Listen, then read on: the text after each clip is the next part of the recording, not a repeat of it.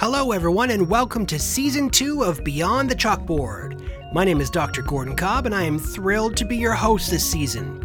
This podcast creates opportunities for KPU faculty to share ideas, inspire innovation, and give real world examples of successful technology based teaching strategies. Thanks for tuning in.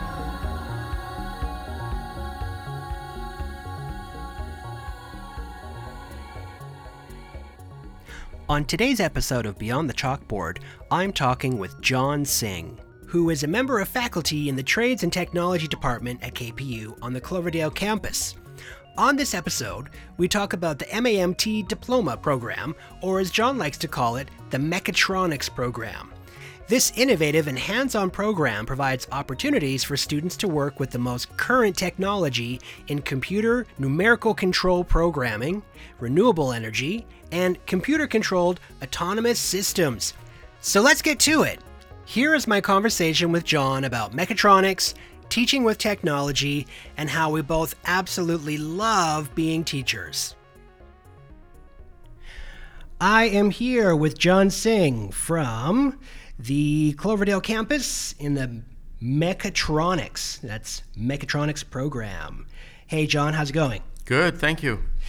So, what is your educational background? Well, I kind of educated myself. So I graduated, then I went to post secondary and did the vehicle technician program uh, at VCC.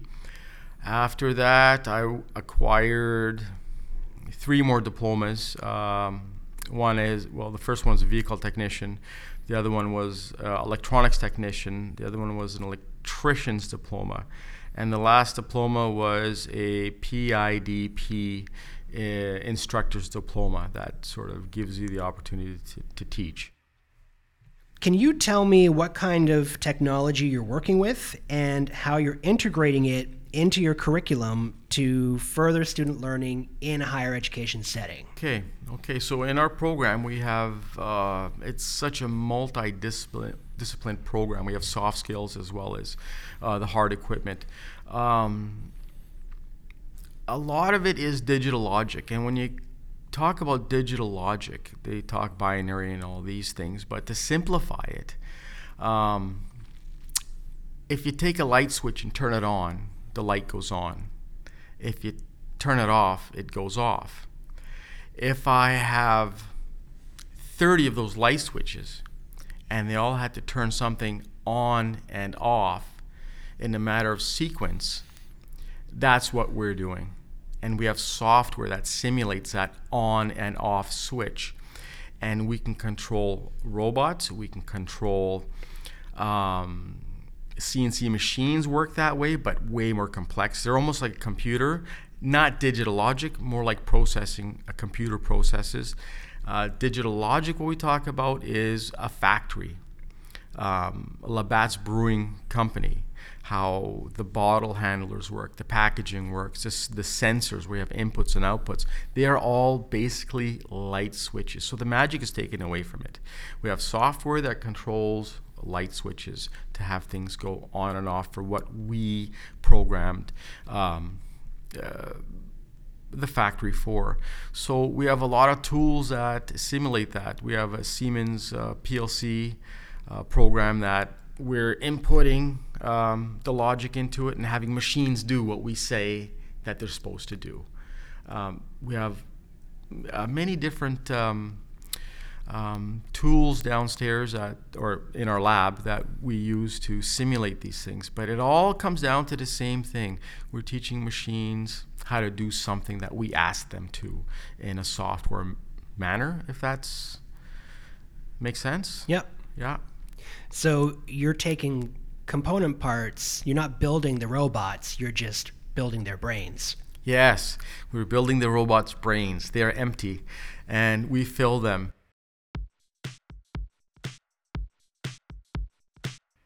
So tell me about the driverless car. Uh, the driverless car, that was a really interesting thing. I came up with it at the last minute. I had uh, our dean's office, who, who is very supportive of stuff. I needed to buy a whole bunch of robotic parts, and I said, well, what can I do with this course? I needed to implement something else uh, a bit more exciting for them to do with the logic part of it. Okay, how could I get them to do something? Okay, well, let's let's build a driverless car. So I. Um, I went and talked to a, a, place that sells all these things. They supplied me with a whole bunch of equipment, and we I brought it back to the school uh, we went over it with the students and what they wanted to do with it. Okay, they wanted to build a driverless car, but the components were there. So they built a four wheel driverless car with eyes, and it would stop and go and back and forward. If it saw you, it come backwards and then make a left or right to get out of your way, but it just wanted to keep driving. Um, they programmed it themselves, they built it themselves, they soldered it themselves. At the end of the day, they had a pet. Um, I had to go back to the office. I couldn't take it away from them. I had to go back to the office and say, hey, can we please let the students have these things? I can't take it away from them because they've spent so much time building it and they're, they're just so excited and, and uh, have a fulfillment of, of uh, self worth of doing something like this. Yep. I just didn't have the heart to take it away and they can take it home and play with it. And it, it's not cheap, but um, that's the gift that the university gave these uh, students. Yeah.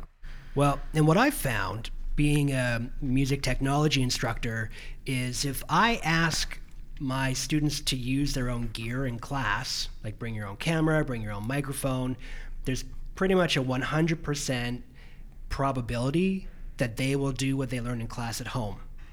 And so now that you've sent that technology home with your students, there's a very good chance that they'll go and innovate, right?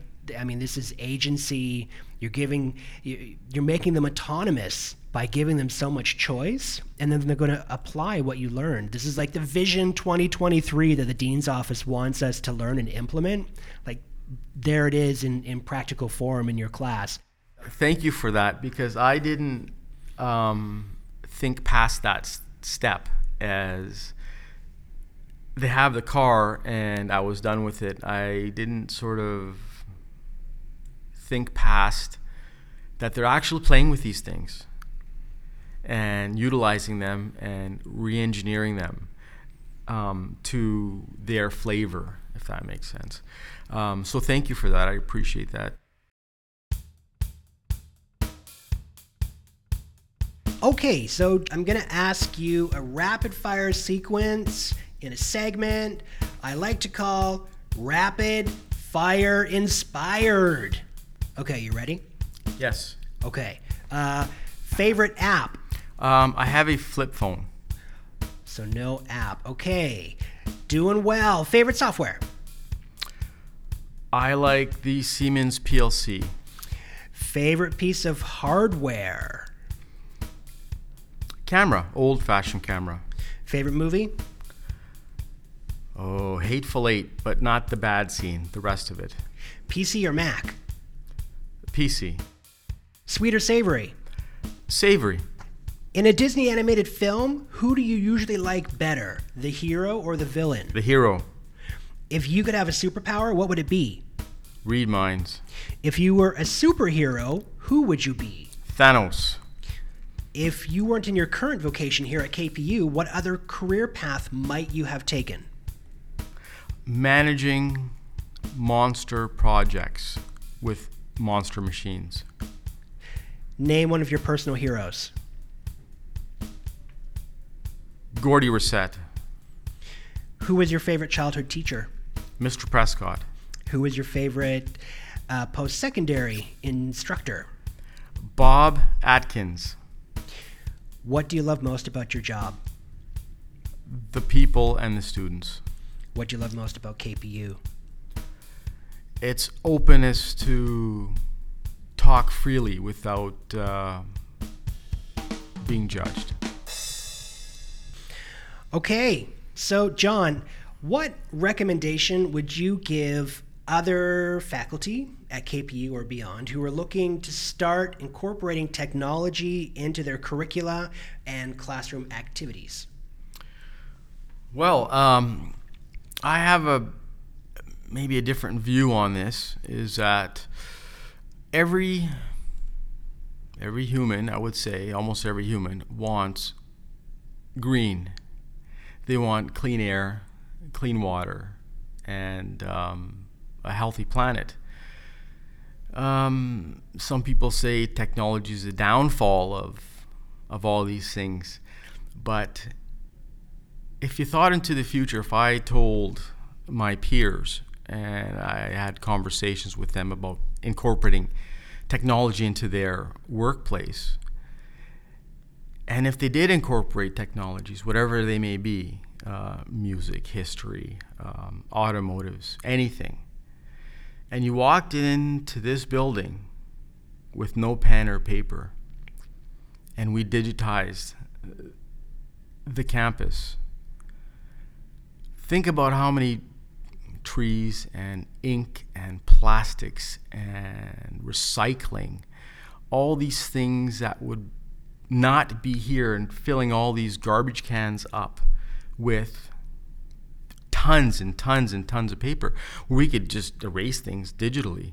So when you incorporate technology whatever it may be for whoever it may be for um, be really interesting end of the day if nobody brought paper into this building walked in with only their cell phones taught a class and got applauded not by bringing just a cell phone but to deliver their lessons by using technology uh, would only enhance the the experience of of learning and teaching, and then leaving with only your cell phone in your pocket. That would be an interesting sort of thing to ever ever happen.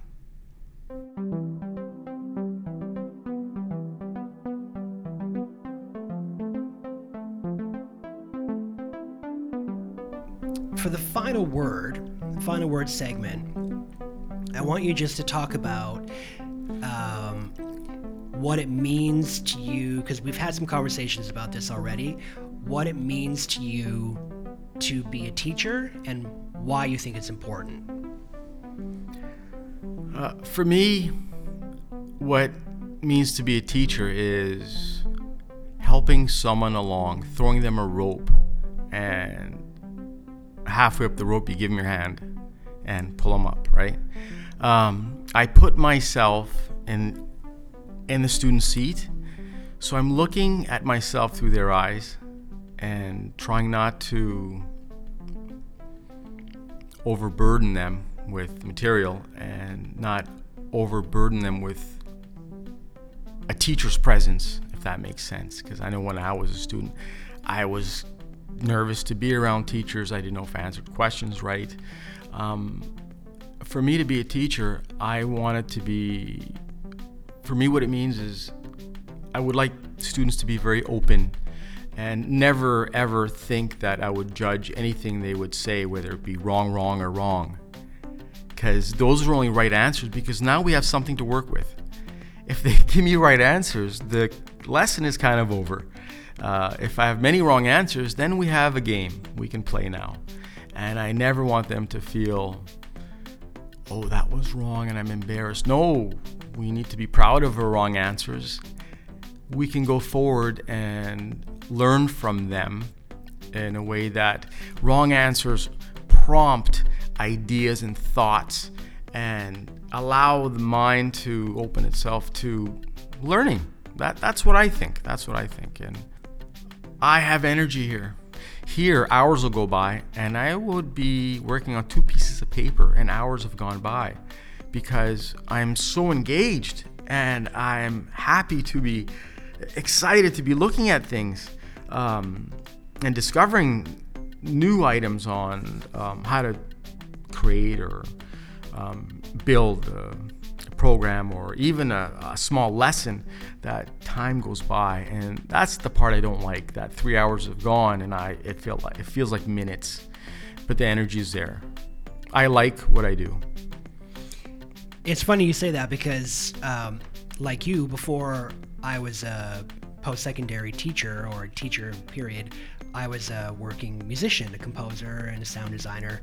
And as an artist, in your 20s, you think that the ultimate goal as an artist is to get the next gig, get in the newspaper, get a good review, you know, work with a really great choreographer or filmmaker.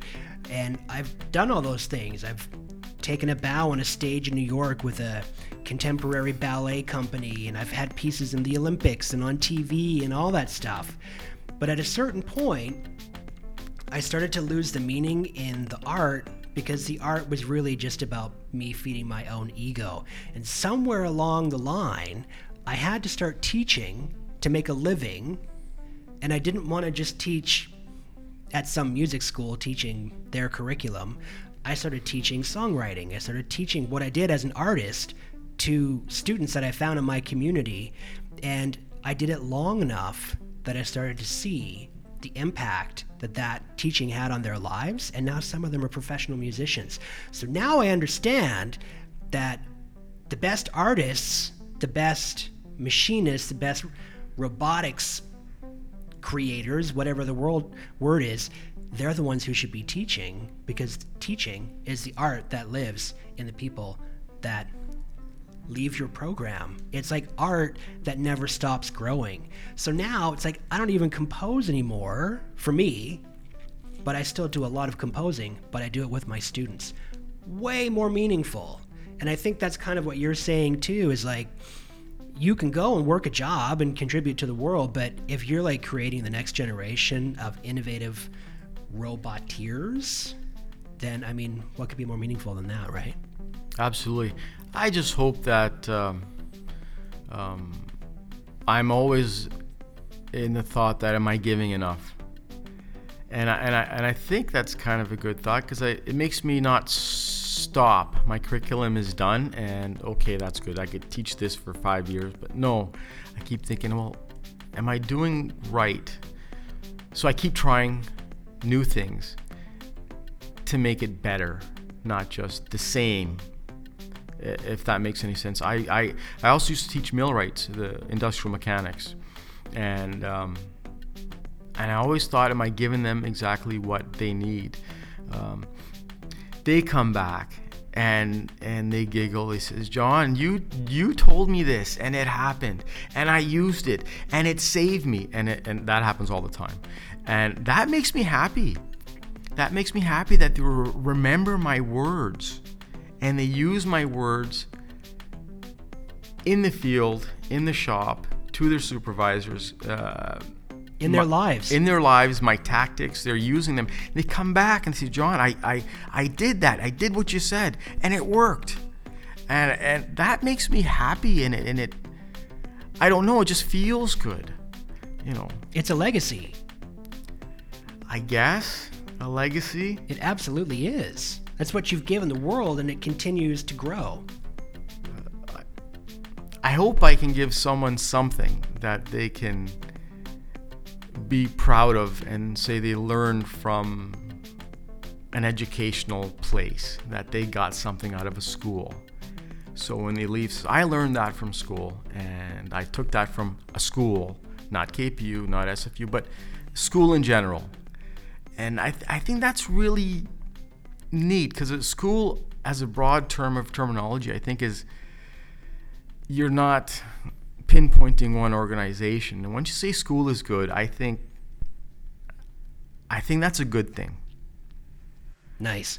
Well, thank you, John. I can't thank you enough. This was a great interview. You're a really interesting guy, and I think what you do at KPU is amazing. So thank you so much. Thank you.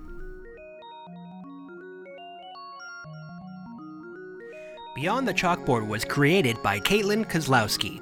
Season 2 of Beyond the Chalkboard is produced, written, recorded, hosted, and edited by me, Dr. Gordon Cobb. For more information about educational technology at KPU, please visit the Teaching and Learning Commons website or follow us on our blog site, Friday Morning Coffee, our Twitter site, or our newsletter series, all of which can be found on our website at kpu.ca forward slash teaching dash and dash learning. Thanks for joining us.